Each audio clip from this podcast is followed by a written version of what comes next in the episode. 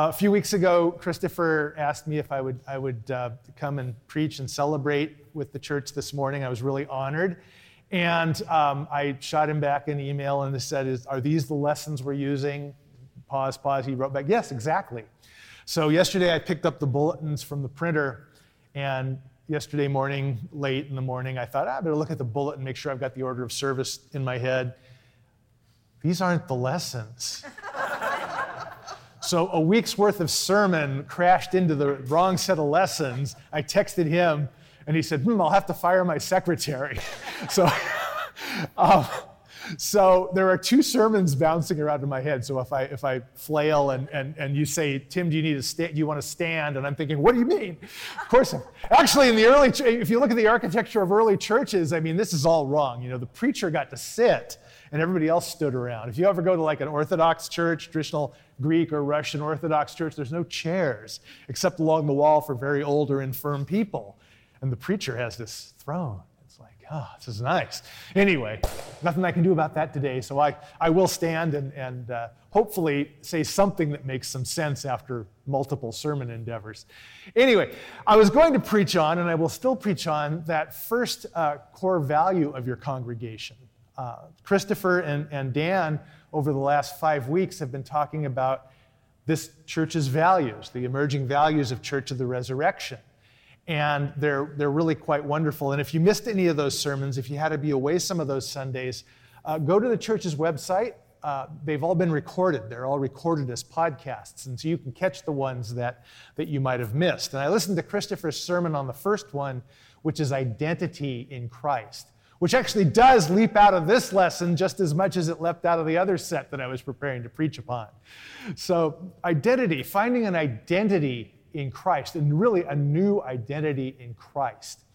And we, we, we have to be um, careful because words, we have to use words because it's what we have, but they don't always do uh, justice to the mystery of what God is doing. And finding this new identity in Christ is, is uh, expressed a number of different ways in the scriptures. There's a number of different pictures that you can hang it on. The one we have today is being clothed with Christ. You probably heard that in that reading from Galatians. All who've been baptized have been clothed with Christ. And a new identity emerges that overcomes all kinds of other identities. That radical verse, it's Galatians 3:28 where it says, neither Jew nor Greek, neither slave nor free, not even male or female, you are all one in Christ. That's a powerful exposition from the Apostle Paul of finding a new identity in Christ, where Christ becomes our identity. Now, the lesson also warns us not to get too, too horribly agitated by that, because you may be thinking, gosh, I don't think that way, I don't experience life that way. Um, you know, I, I, really, I'm just the same old person I've ever been. I struggle with the same things I've always, with which I've always struggled. And the lesson starts out by talking about uh, the law, that, that there was a thing called the law that was our custodian that kind of dragged us around. And there's a place for the rules that say you should be better. You should be doing better, finding your new identity in Christ. How far along are you? On a scale of one to 10, how much Jesus are you? You know, there's that way of thinking but Paul says that, that, that gets us started. That we should have a period of life where we're in awe of God and we know, boy, I'm far from God. This is, I'm not where I need to be. We should have that.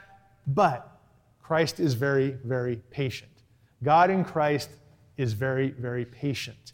And this identity in Christ, we're not going to absorb it. And the nice thing is, if you look around and think about it, even the most, to your mind, the most Christian person you know isn't Jesus, isn't complete yet, right? They've got their flaws, unless you've got real rose colored glasses on. They've got their flaws, they've got their struggles and challenges. They're not completely Christ like yet either. Nobody is.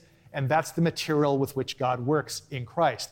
This new identity has been placed upon us. Let's use that image again of being clothed with Christ and it begins to it begins to emerge in our life. It begins to bear fruit. And christ is doing the work as we sang in one of the songs. God is the one doing doing the work of transforming us in christ. Uh, one of the spiritual writers i like is, is uh, called john of the cross. And john of the cross in his writings says something i've always found very comforting. He says that the soul that is seeking Christ can be assured that Christ is seeking it even more. So if you're even concerned at all with, am I, am I an okay Christian? Am I do, if you're even having the, the, the littlest thought that you want to have this identity in Christ, that you, that, that you know that's the right way to go, if you're having even the littlest thought, as Jesus said, you know, a mustard seed sprouts big, that little thought means that Christ is, is leading you forward. And Christ is going to establish his identity in you. And that identity is not completed in this life. The church of the resurrection, we, we, we hope in the resurrection life. As Paul said in, uh, in, in, in 1 Corinthians 15, he said that, you know, if we've hoped in Christ for this life only, we are of all people to be pitied because we've really sold ourselves and Christ short. We've missed the point that this is a completion that takes place in the presence of God. That which is temporary and mortal is going to be transformed in its identity in Christ into that which is eternal and immortal. So that is the work that is taking place in us. Now, what, is, what does that look like along the way? That's a very mysterious idea. What does it look like along the way? What are some things we can engage in our flesh and even with our flesh and blood limitations? Um, it starts to talk about being clothed with Christ. And when we think about being clothed, um, our clothing can express a lot of different things, right? Uh, and so as we're clothed with Christ, his qualities can start to come out in our life. Sometimes, you know, we wear dark colors and that's kind of solemn, or it makes you not look so fat. That's the other thing about That's why clergy wear black. I mean, come on, face it. No. Uh, bright colors can imply joy. You know, you may be going to a joyful event of some kind, and bright colors send that message.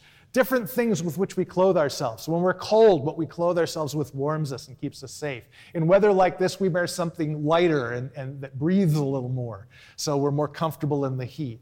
To be clothed is to be transformed in some little way. Uh, with whatever we put on each morning, we're, we're, we're being changed to face that day. And so, as we're clothed with Christ, we pray that His qualities are emerging in our life. That His qualities, we don't take them off and hang them up and put them away. We may try, I mean, that's the nature of sin. That's the struggle between the flesh and the spirit that the Bible talks about.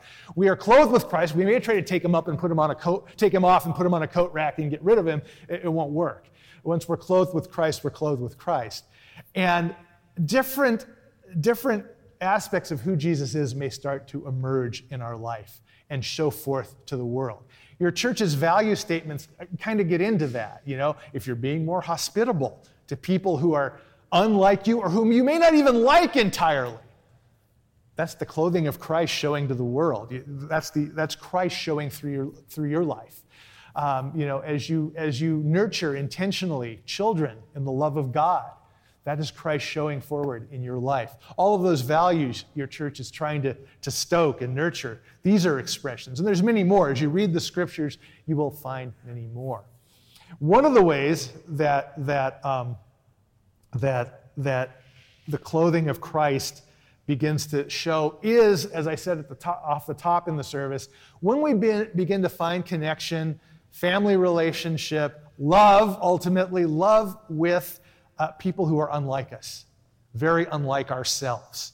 The, the, the more mixed up and diverse a church is, it's more difficult. You'll have different priorities, different perspectives, but that's more the clothing of Christ the more, the more different. As I said, the global Anglican Church spans continents. It's all kinds of different people.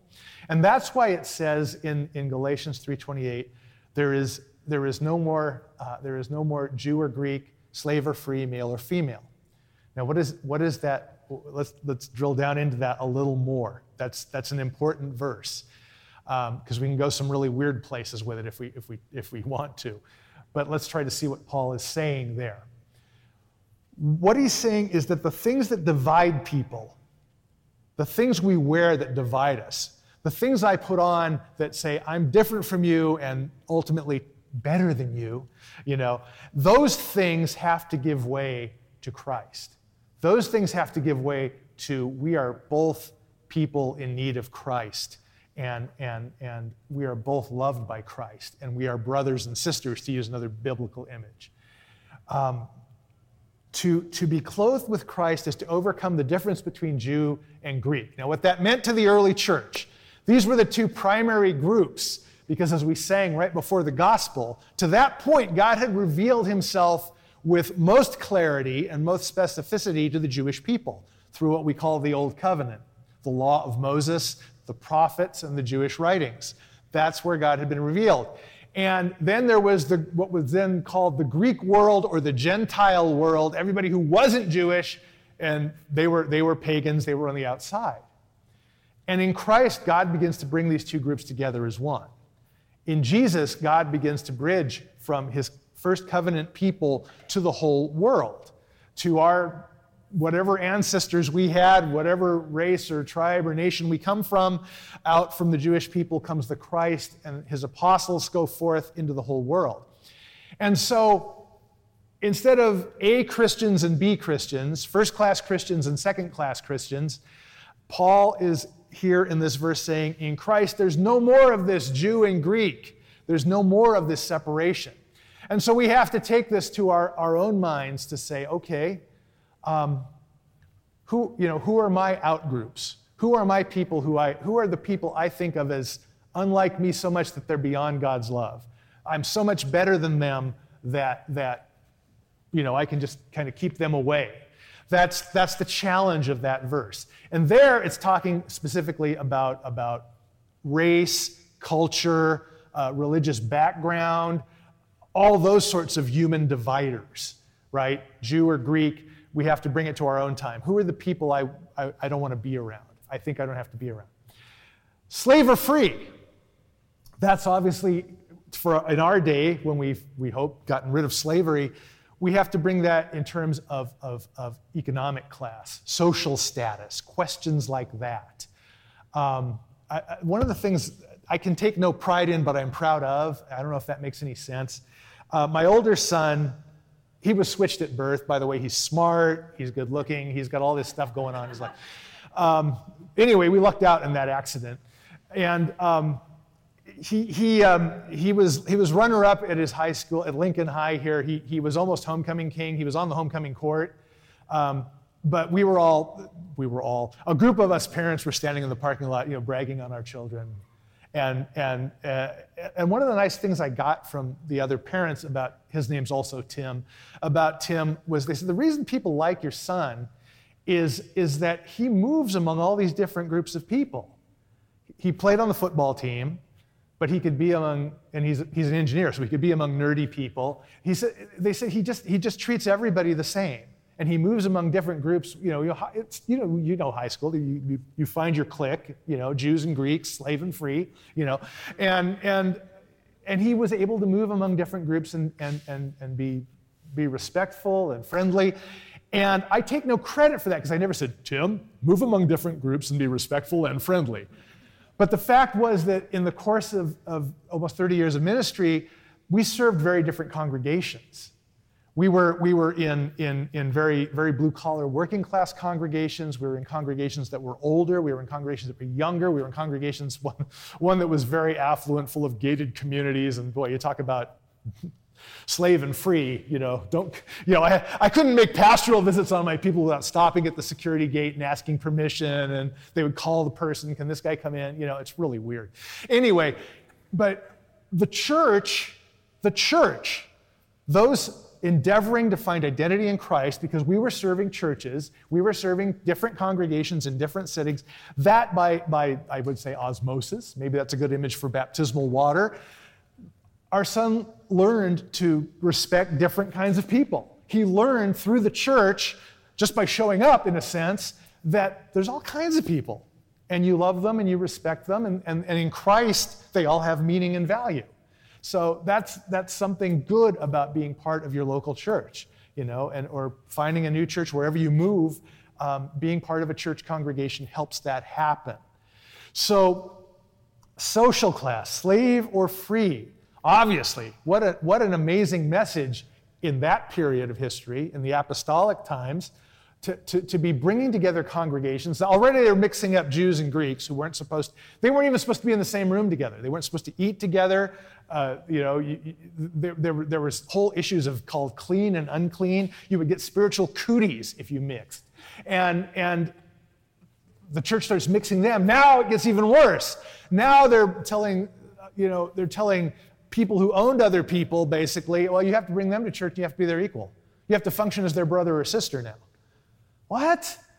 And I just read a, it's an amazing book. It, it's, um, it, it's simply called Dignity. I mess up the guy's, is it Michael Arnade? Anyway, I mess up his first name. It, it, if you can get that book and read it, it's pretty amazing. He was this Wall Street guy who had kind of a, a crisis of faith in what he was doing. And um, he started walking through neighborhoods. Any neighborhood where people said, You don't want to go there, that's dangerous. You know, you don't want to walk through that neighborhood. He started walking around talking to people. And eventually, this is, he, he started driving around the country doing this. And he's written this book called Dignity. And what he, what he posits is that, look, America has become divided into, into front row and back row. And he was a front row guy. Um, and, and he says, you know, he went around meeting the back row people. And it's an amazing book. Not everything's comfortable to read in it. I didn't necessarily like everything I read in it, but it's a really worthwhile read. And he's a great photographer. He takes pictures wherever he goes. Um, one of the things he found about the people he calls the back row, the people who value community so much, they don't want to move. You know, we, we, we think in terms of, like my son right now is in school in Boston, my older boy. He's in Boston, right?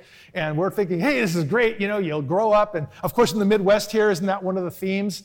You, you, you, you grow up, you graduate high school, and you, and you go off to the coasts or to a, like a big city like Atlanta or, or, or, well, maybe Omaha, but even that's too small.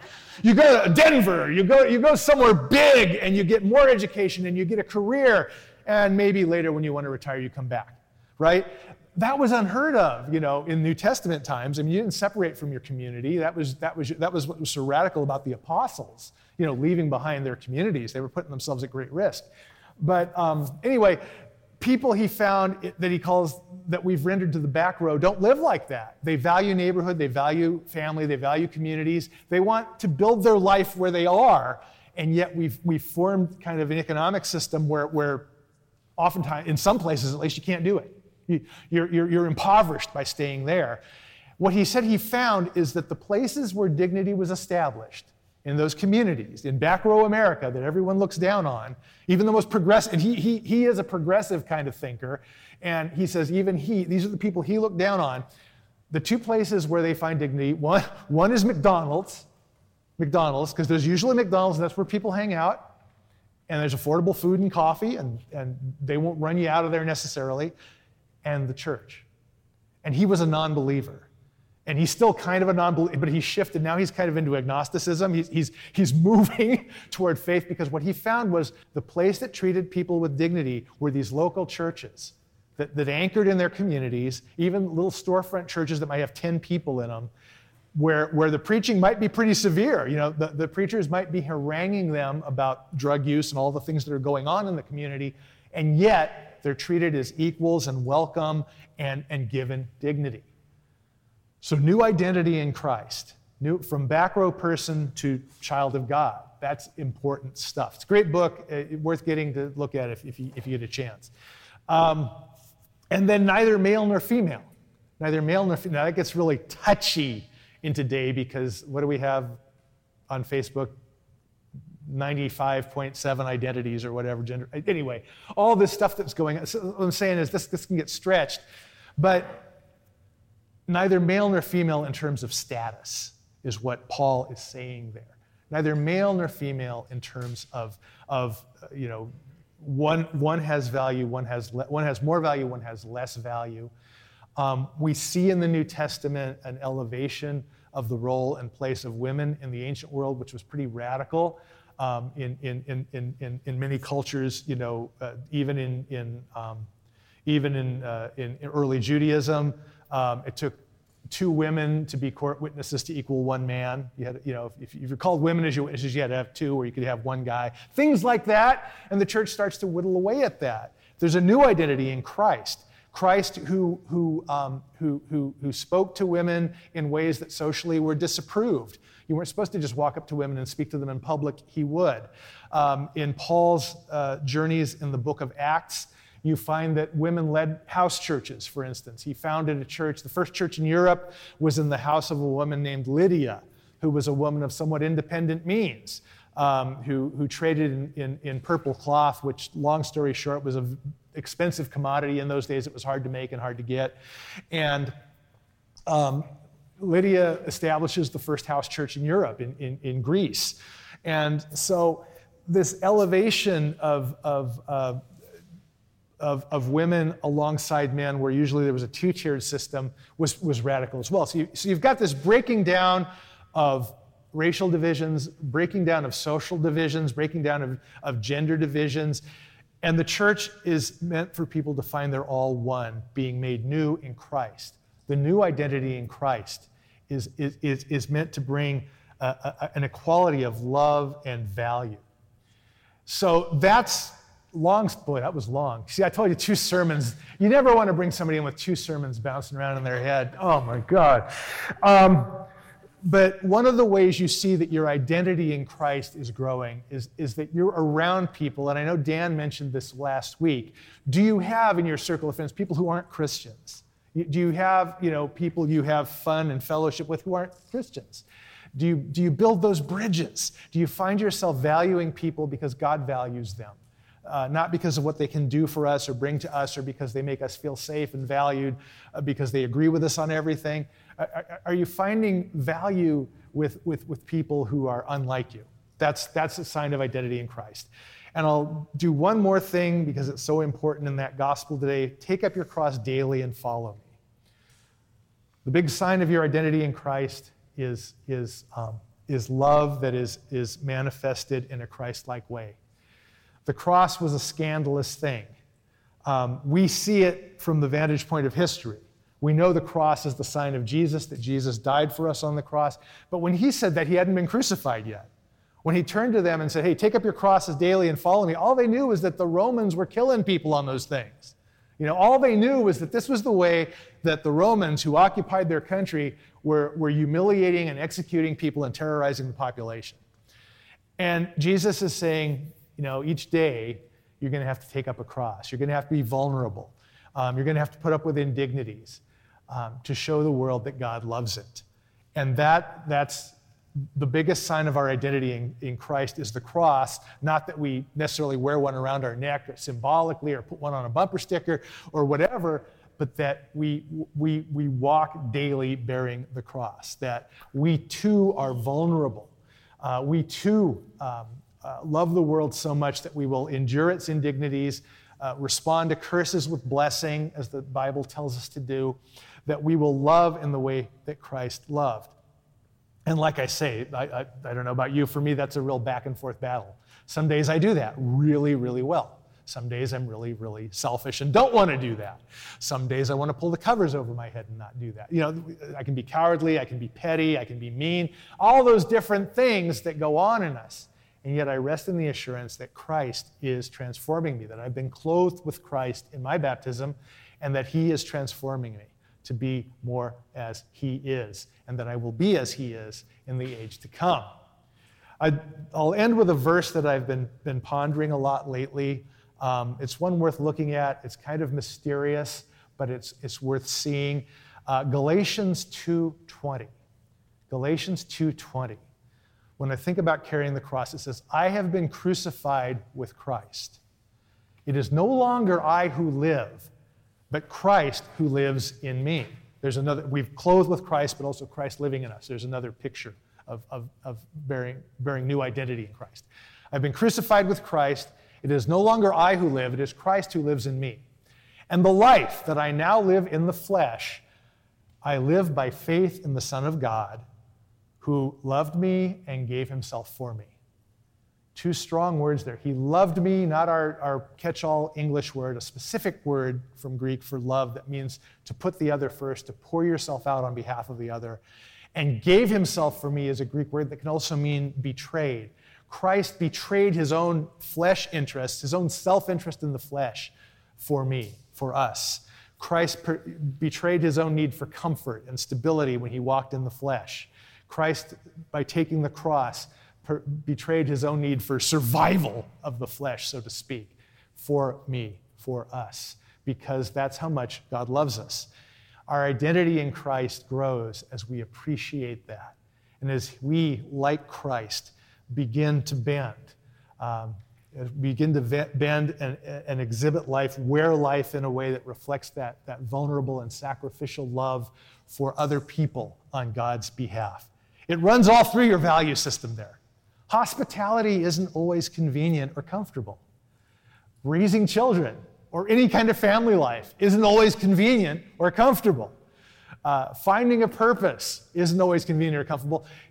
Trying to renew your community isn't always convenient or comfortable. None of them are. These are all ways we bear the cross, but we bear it following the one who's already been over the ground, who's already uh, planted his presence there for us to encounter in the people we come to serve. So, finding that new identity in Christ we wear him at the same time he's within us, and we follow him. It's the mystery of God, the Trinity, Father, Son, and Holy Spirit, one God in three persons. Uh, we are who we are, and yet we are him as well. And in him, we are touching them, the whole world, connected by love. May we be blessed to find new identity in Christ.